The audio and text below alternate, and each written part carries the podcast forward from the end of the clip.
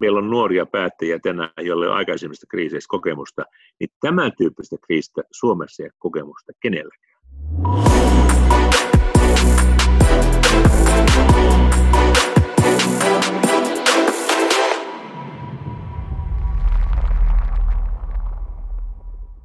Tervetuloa Pals podcastiin. Mun nimi on Robin Boriström. Ja mun nimi on Sebastian Motle.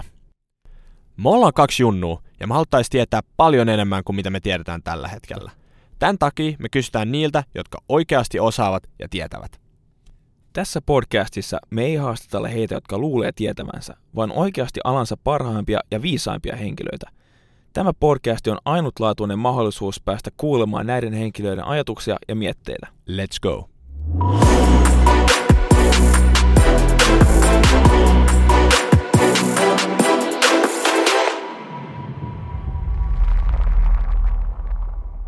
Tänään meillä on vieraana edellinen kansanedustaja, valtiovarainministeri, suurlähettiläs ja ensimmäinen suomalainen Euroopan unionin komission jäsen. Pitkän ja kattavan uran aikana on hän nähnyt monta eri tilannetta ja kriisiä. Viimeiset 14 vuotta urastaan toimi hän Suomen Pankin pääjohtajana. Tervetuloa Pals podcastiin, Erkki Liikanen. Kiitos.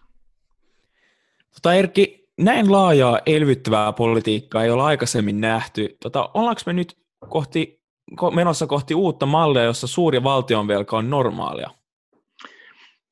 Tämä kriisi on erilainen. Lähdetäänkö siitä ensin? Että Joo. Meillä ei tämän tyyppistä kriisiä ole ollut sataan vuoteen. Aito vertailukohde on Kiina, äh, Espanjan kuume 1918-1920. Normaali kriisi lähtee kysyntäpuolen ongelmista. Esimerkiksi, että ihmiset velkaantuu liikaa, ei pysty ottaa lisää lainaa, ei pysty maksamaan, syntyy öö, pankkijärjestelmän horjuu 68, talous joutui vaikeuksiin suurella aikana, mutta tämä syntyi täällä tarjonta- ja tuontopuolella. Ihmiset ei kyennyt menemään töihin, ei kyetty tuottamaan mitään. Ja kun tämä menee tämä tarjontapuoli, eli tuotanto pysähtyy, niin se on täysin erilainen. Ja silloin se sitä edellyttää, että se täytyy niin kuin toimia eri tavoin. Että ensin täytyy yrittää hoitaa se terveys, että ihmiset kykenisivät taas tekemään työtä, liikkumaan. Sitten meillä on tämmöinen talouden kuoppa tulee, niin sen yli pitää ottaa vakuutus, että selvittäisiin. Ja sitä varten tarvitaan velkaa. Se on yleensä sitä, että saa, tämä likviditeetti, maksuvalmius pyörii yrityksiä, tehdään siltaa. Sen jälkeen tulee se maksun aika. Ja sehän jossain vaiheessa tämä vakuutus, mikä maksaa, niin se pitää tehdä taas niin kuin äärimmäisen oikeudenmukaisesti.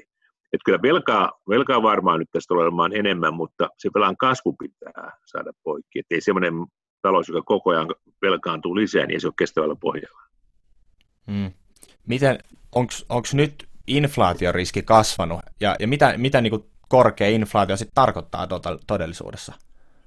No kyllä kaikkien keskuspankkien toiminta on sidottu jotenkin inflaatiotavoitteeseen. EKPllä se on se, että hintavakauden pitäisi olla keskipitkällä aikavälillä lähellä, mutta alle kahden prosentin. Viime vuosien aikana on ollut tämän tavoitteen alapuolella koko ajan. Ja, ja, ja, ja oikeastaan niin kuin alitettu inflaatiota tavoite. Miksi kaksi on parempi kuin nolla? Se on parempi siksi, että jos tulee esimerkiksi shokkeja, deflaatioriskiä, hinnat alkaa laskea, joka on aikamoinen ongelma, niin 2 prosenttia antaa puskurin. Ei tällä hetkellä ole inflaatioriskejä äh, näkyvillä, mutta jos sellainen tapahtuu, niin keskuspankilla on siihen perinteiset välineet ja ne osaa sen kamppailun hyvin. Tota, miten se niin kuin, inflaatio voisi syntyä, että et jos info, inflaatio lähtisi kasvuun, niin mitä se niin kuin, käytännössä tarkoittaisi, mikä sen niin kuin, tekisi, että se menisi kasvuun?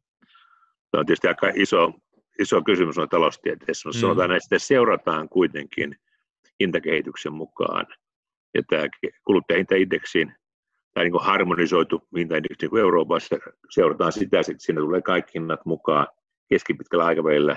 Se pitäisi olla lähellä, mutta alle kahden prosentin shokkeja voi tulla eri puolta. Jos, mm. jos kustannus tysy, kustannustaso pysyvästi nousee, saattaa aiheuttaa inflaation kierteen. Voi tulla tämmöisiä satunnaisia shokkeja, kuin öljyn hintojen nousu, mutta se on sitten kerran tapahtuu ja sitten se niin kuin vuoden sisään siirtyy se vaikutus pois. No. No tota, miten aiempia kriisejä on hoidettuna, hoidettu verrattuna tähän kriisiin? Kun oli finans, suuri finanssikriisi 2008 jälkeen, niin kaksi tunnettua taloustieteilijää, Kenneth Rogoff ja Carmen Reichardt kirti kirjan, jonka otsikko oli This time is different. Tämä kerta on erilainen. Se oli sarkastinen kommentti, koska niin kirjassa osoitti, että finanssikriisillä on kaikkia samoja piirteitä. Heitä haasteltiin tässä muutama viikko sitten ja he sanoivat, että this time is truly different.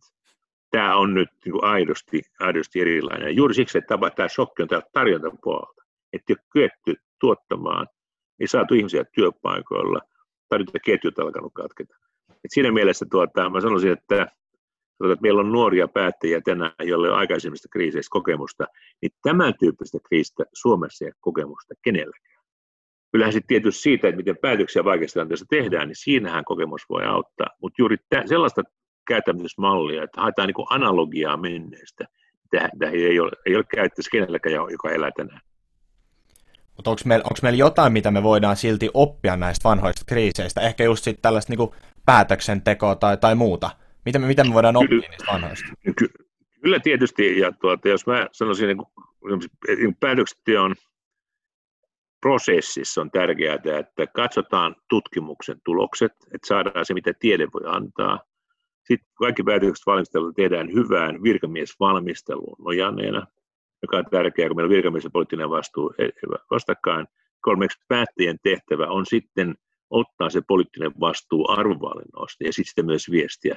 Ja kun jos tämä työjako pidetään selvänä, niin se on niin kuin aina hyvä, aika, aika hyvä, hyvä malli. Ja tuota, sitten se, mikä, jos mä yhden ohjaajan sanoisin, että vaikka minkälaisessa paineessa, aina pitää ottaa se aika ja voi rauhassa harkita. Että mm. some, some huutoäänestys ei ole päätöksenteon muoto. Että aina tämä tutkimustieto pitää olla, hyvä virkamiesvalmistelu, ja sitten harkita arvopohjalta päätökset, niin se rauhassa, viileässä paikassa tehdä päätös on hyvin tärkeää. Toi on, toi on, ja toi on ihan superhyvä neuvo, ei vaan niin tällaiseen kriisiin, vaan mihin tahansa. Et parempi tehdä hidas päätös kuin nopea ja, ja huono. Ja, ja, ja, ja prosessi pitää olla jaettu. Ja just mm. niin kuin, jos me toivon, että tästä on opittu se, että tutkimuksen tiedon käyttäminen on hyvin tärkeää. Vaikka se ei poista ongelmaa, mutta sä tiedät enemmän. Virkamiehellä on vastuu valmistaa asiat niin, että ne on juridisesti ja oikein, ja se poliittinen päätös on sitten nämä arvovalinnat, ne kuuluu sitten ministerille. Tämä on aika tärkeää tämä näiden kolme erottelua, vaikka ne menee hyvin nopeasti, nopeasti kaikki. Mm.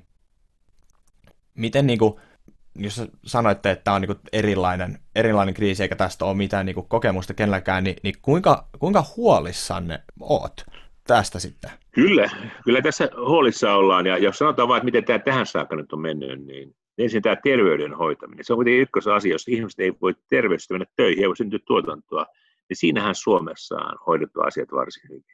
Matkalla on tullut tyylivirheitä varmaan, ja, ja, ja tuota, kaikki on mennyt ihan niin kuin, niin kuin Stromsössä, mutta kuitenkin se on ihmisten, tämä on hallinnassa, pandemian hallinnassa, se on avainasia.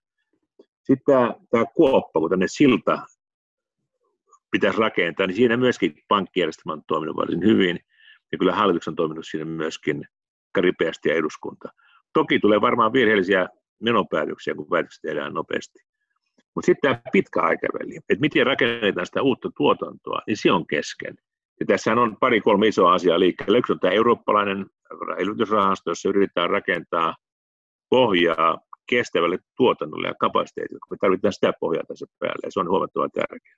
Toinen asia on se, että jos julkinen velka kasvaa nopeammin kuin kansantuote, niin se on kestämätön kierre. Että, että se täytyy olla toisinpäin, että kyllä, kyllä tämä julkisen talouden tasapainottaminen tulee olemaan tärkeä tehtävä, mutta kun tämä vakuutus yhdessä, niin on tärkeää, että se tasapainotus tehdään tasapuolisesti ja oikeudenmukaisesti. Et mm. yleensähän kaikki esittää sellaisia säästötoimenpiteitä, jotka kohdistuu toisiin, mutta ei itseen. Tämä järjestetään tekee oikeudenmukaisesti ja, ja, ja, ja yhteiskunnat pysyy myöskin koossa. Et kyllä tässä on paljon paljon edessä, ja se on niin, että siltä rakennetaan kasvun pohja, julkisen tasapainottaminen. Mutta ne kajoituksella menee niin, että nyt on vielä tämä, tämä kriisi hallitsemisen aika, päätöksiä pitää tehdä kasvusta ensi vuonna, varmaan tilanne toivotaan, että se vakiintuu, ja 2023-2024 joudutaan tuota, varmaan menemään sitten julkisen talouden sopeuttamisvaiheeseen. Hmm. Hmm. Joo, toivotaan, toivotaan että tämä, tämä e- ensimmäinen kriisi ja tämä humanitaarinen kriisi saataisiin nyt ainakin ensin, ensin selätettyä. Joo, kyllä. Ja, ja joku sanoi, että mennäänkö terveys tai talous edellä, niin mä en usko, että tässä on oikeastaan sitä valintaa, että jos ihmiset ei pysty mm. liikkumaan menemään töihin, eikä ne luota, jos pelko hallitsee, niin ei kukaan silloin myöskään kuluta. Ei niin. Joo, se on totta. Miten, äh, miten mennään tähän teidän uraan Suomen Pankin pääjohtajana, niin, niin onko Suomen Pankki jatke EKPlle Euroopan keskuspankille, vai voiko Suomen Pankki harjoittaa niin kuin ihan omaa politiikkaa? Et kuinka itsenäiset EU-maiden kansalliset keskuspankit ovat todellisuudessa? EKP on meidän Suomen Pankin jatke.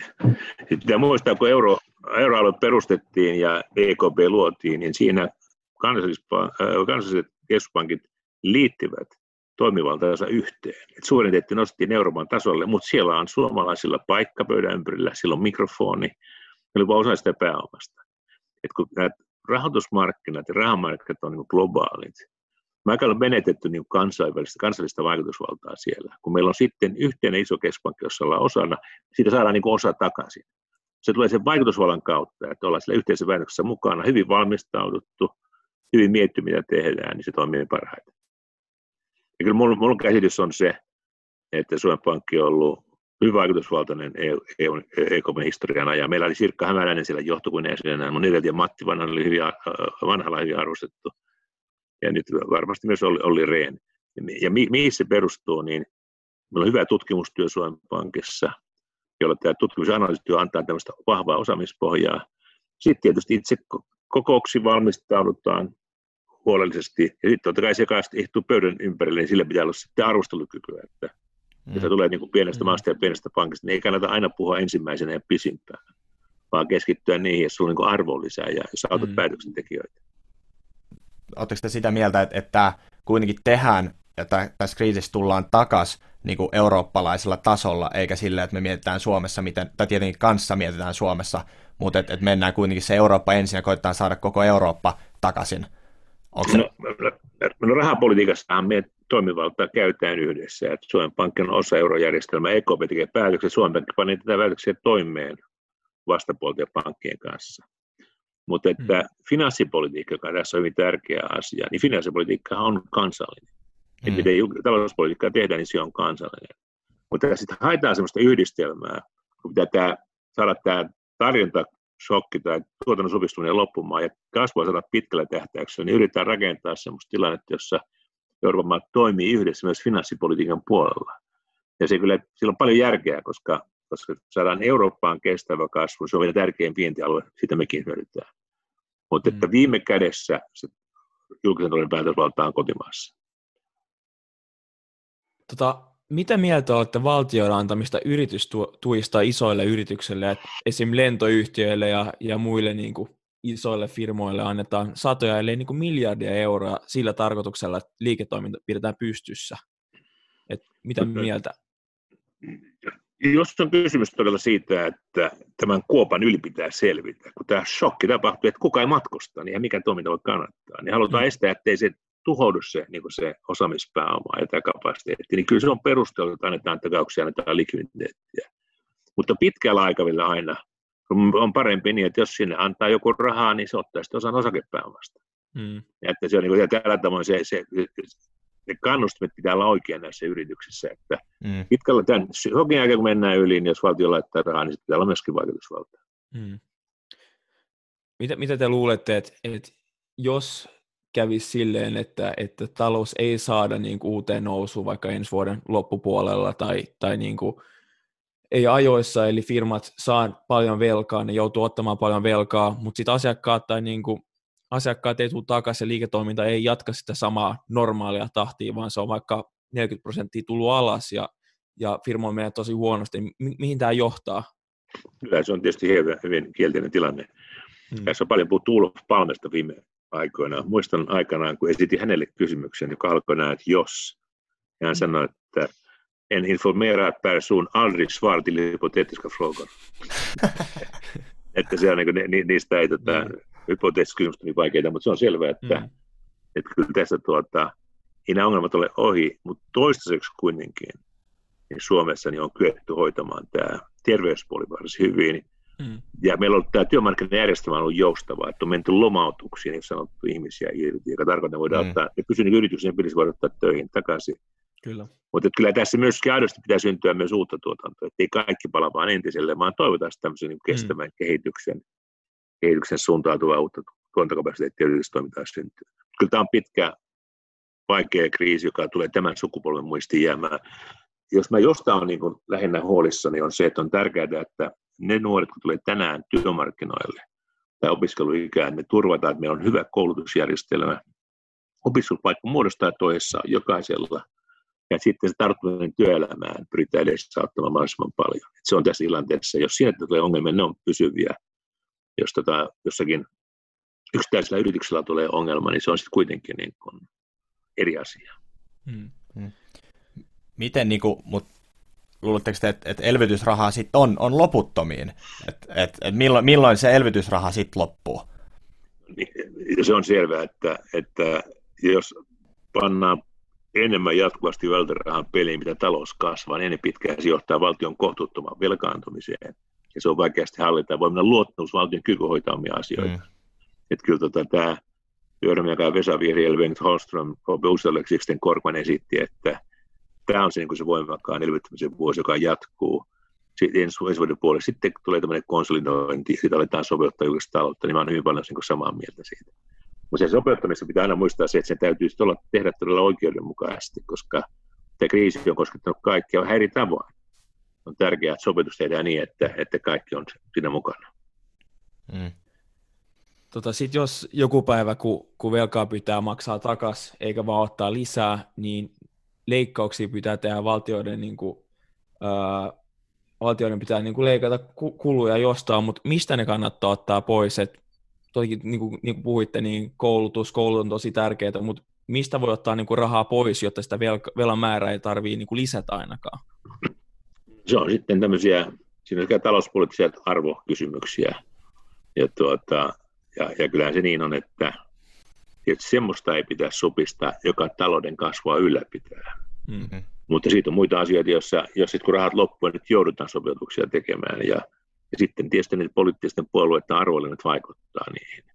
Mä en halua tässä listaa tehdä, mutta korostan mm. vain sitä, että tämä on niin suuri yhteinen shokki. Ihmisellä pitää olla sellainen tunne, että se kohdeltiin kaikkia oikeudenmukaisesti. Muuten tämä tulee olemaan poliittisesti hankala taakka pitkäksi aikaa. No tota, onko kriisin aikana parempi, että on vakaa valuutta, kuten esimerkiksi euro, vai, vai tuoko se lisämahdollisuuksia, jos on heilahteleva valuutta, kuten Ruotsin kruunu? Mitä eroja siinä on ja, ja kumpi on niin kuin kriisin aikana parempi, tai löytyykö siihen edes mitä oikeaa vastausta? On tietysti ollut paljon tekemisissä Pohjoismaiden kanssa. Olin 14 vuotta Suomen pääjohtaja, me tavattiin säännöllisesti. Kyllä tietysti tosiasiassa on niin, että maat, joilla on itsenäinen keskuspankki ja pieni talous ja pieni valuutta, nehän joutuu aika paljon sopeutumaan siihen, mitä suuret pankit tekevät siinä välissä. Me taas on sen suuren pankin sisällä ja meillä on siellä, siellä, siellä vaikutusvaltaa. Mä en usko, että, että kuitenkin, kuitenkaan niin kuin, etteikö se ratkaisi, että, että hoidetaan talous hyvin, meillä on puskureita, kestävyyttä, meillä on hyvä, hyvät instituutiot ja sitten on sitten eurojärjestelmässä yhteisöspankin puolella tai sitten itsenäisessä puolella ulkopuolella, niin niin se ei ole kuitenkaan ihan niin tärkeää, mutta en mä usko, että Suomelle siitä eurojäsenyydestä ja jäsenyydestä on ollut muuta kuin pitkällä tähtäimellä kuin etua. Alussa oli vähän ja päätökset, meidän, meidän, meidän niin kuin talousmekanismit oli liian jäykkiä, mutta siinä ei menty eteenpäin. Mut voisiko Ruotsi esimerkiksi käyttää tätä hyväksi, jos otetaan nyt vaan Ruotsin, Ruotsin kruunu esimerkkinä, että Tanskahan on jo tai Tanskan kruunuhan on jo aina sama euroa vastaan, mutta et, et Ruotsi tai Norja, niin, niin voiko ne käyttää tätä hyväksi niin kuin meitä vastaan, kun niiden valuutta heilahtelee? No Ruotsit, ne toimii, ei ne käy niin kuin, ei niillä ole vain yhtä toista maata, jonka kanssa pitäisi kamppailla. Että se on niin kuin iso kokonaisuus sen toimii, ja mä uskon, että Ruotsikin haluaa toimia aika ennustettavasti. Mutta ehkä mä otan siihen kantaa, antaa Ruotsin pankin päättää. Stefan Ingvensi, sana, joka on muuten Närpiöstä ja mun hyvä ystävä, suomenruotsalainen, niin en voi vastata tähän. On varmaan varovainen, kun antaa vastausta. Hei, äh, loppuun vielä Pals Podcastin kultainen kysymys. Mitä tiedätte nyt, jonka olisitte jo halunnut tietää, kun olette 20-30-vuotias? Eli periaatteessa teidän tärkein oppi uranne aikana. Mä, tässä, mä itse kirjoittanut kirjaa, joka on tullut valmiiksi ilusta ensi talvella ja mä, niin se, tämän pohdittiin yhtä suurta kysymystä paljon, ja se on tämä ICT, tieto- ja vallankumous, Kiinan tulo WTO-jäseneksi. Ja, ja kun ne molemmat oli periaatteessa niin kuin myönteisiä asioita, ne tuki talouskasvua, miljardia ihmistä, miljardi ihmistä nousi äärimmäisesti köyhyydestä, niin valtavia askeleita. Ja nyt kun näitä asetetaan kyseenalaiseksi, niin, niin täytyy sanoa, että, että olisin, olisi silloin halunnut tietää sen, että tämä syrjäytymisen riski on kuitenkin sitten niin kuin reuna-alueilla.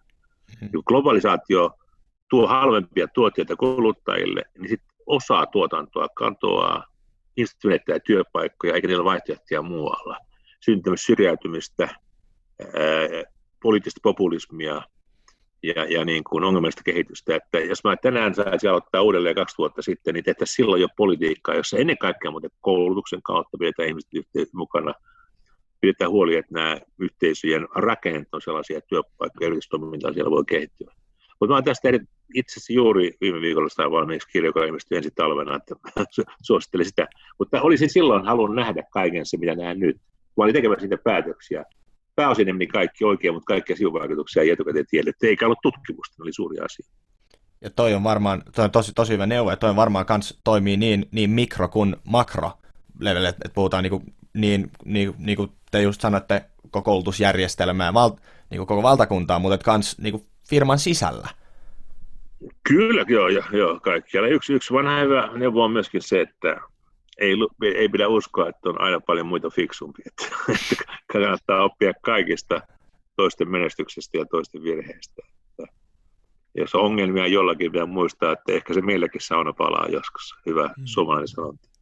Toi on tosi hyvä pitää mielessä. Aivan mahtava lopetus tälle. Hei, tuhannet kiitokset Erkki mukavasta ja, ja, ja todella kiinnostavasta keskustelusta.